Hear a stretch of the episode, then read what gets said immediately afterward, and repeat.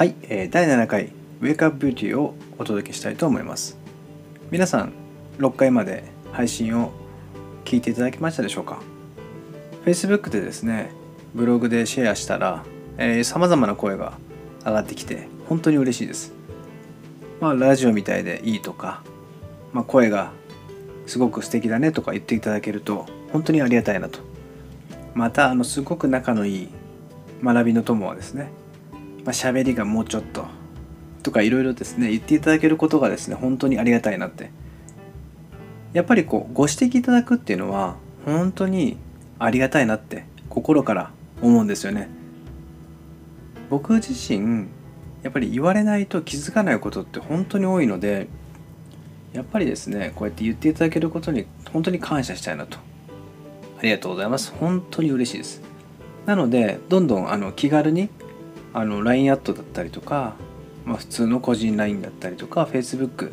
まあ、友達にして出していただいてコメントどしどし送ってください。今日はですねそんな、えー行動を改善したいけど改善できないそういう人って多くいると思うんですよ、まあ、僕自身もやっぱりこう意識的にできることと無意識でやってることっていうのはなかなか変えられないんですよね。でもその無意識に行動していることを、まあ、どのように変えていくのかっていうことが大事なことなんですよね。なかなかそれができない。どうして無意識の行動パターンっていうのを変えることができないのかっていうとまず一つ挙げることは無意識で動いてることは意識化できてないってことなんですよね。なので意識するっていうことが重要になります。じゃあどうやって意識化するのかっていうとさっきお伝えした友達とか周りの人に気づかせていただく言ってもらうっていうことがまず一つの気づきになります。これ言ってもらわないとわからないんですよね。僕も自分はそんなことないって思ってたんですけどもやっぱり振り返ってみると無意識でその行動パターンをとってるんですよね。皆さんもそんなことないですか？自分では取ってないって思ってても取ってる行動またやってしまったってうわやっちゃったっていうことって結構あると思うんですよね。そういったものを意識化するっていうのはまあ言葉に出してみたりとか紙に出してみたりとかあとは自分がやっていないだろうなとやっちゃ嫌だなと思うことを紙に書いてみると実はそれをやってたりするんですよね。まあ、よくある教育の現場でこういうことないですか？自分が後輩だった時に先輩にやられてとってもとっても嫌だったこと。でも自分が1年後2年後後輩ができて同じことを自分がやってたりするんですよ。そして上司に呼び出されて「何々君何々さん後輩の子がこういうところが嫌だって言ってるんだよねって注意を受けたことってないですか？これって自分が無意識で同じことをやってるんですよね。そしてそのやっていた行動っていうのは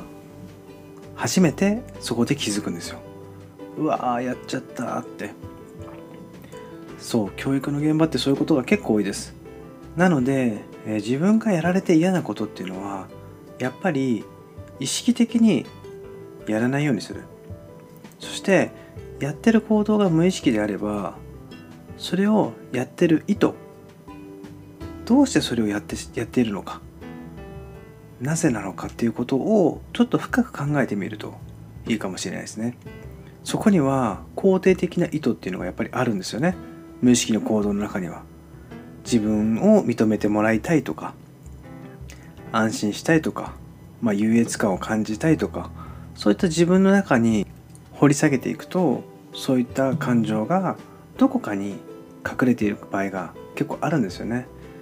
でそんな行動しなくても自分は満たされるっていう風なことが理解できて感じれたらその行動と自分でやってることが切り離すことができるんですよね。まあ、そうやって、えー、意識化して自分の意図を見つけて行動を変えていくことが大切になっていきます。またそれが気づいたからといってなかなかすぐ習慣化するわけではないんですよね。やっぱり1週間2週間3週間って意識化してその行動を何回も繰り返すことによってその行動パターンっていうのが変えていくことができるんですよね。でそれをやることによって1ヶ月ぐらいしてくると無意識でその行動が自分の頭の中体で覚えてくる。そうすることによって新しいパターンを作り上げていきましょうということができます。ですのでなかなか自分が変えられない癖だったりとか行動パターンっていうのはまず意識化する。そして意図と行動っていうのを、ま分けるってことですね。そして新しい行動パターンを作り変えて何回も習慣化していくといい結果が生まれると思います。今日はですね意識と無意識行動パターンというのをお伝えしていきましたけども何か行動を変えたい時是非紙に書き出して意識してみるといいと思います。さあですね、えー、明日はですね私あの NLP コーチングを受けに行きます。とってもワクワクしてるんですよ。もう2年ぶりぐらいですかね受けに行くのがやっぱりこう学びを常にアップデートするっていうのはすごく自分の中で成長したなとかやってるなっていう感じがやっぱりするんですよねそういった感覚をやっぱり常に持ち続けながら、えー、皆さんに何か少しでもプラスになるようなことを配信していきたいと思ってますので、えー、皆さん楽しみに、していってください。ではまた。さようなら。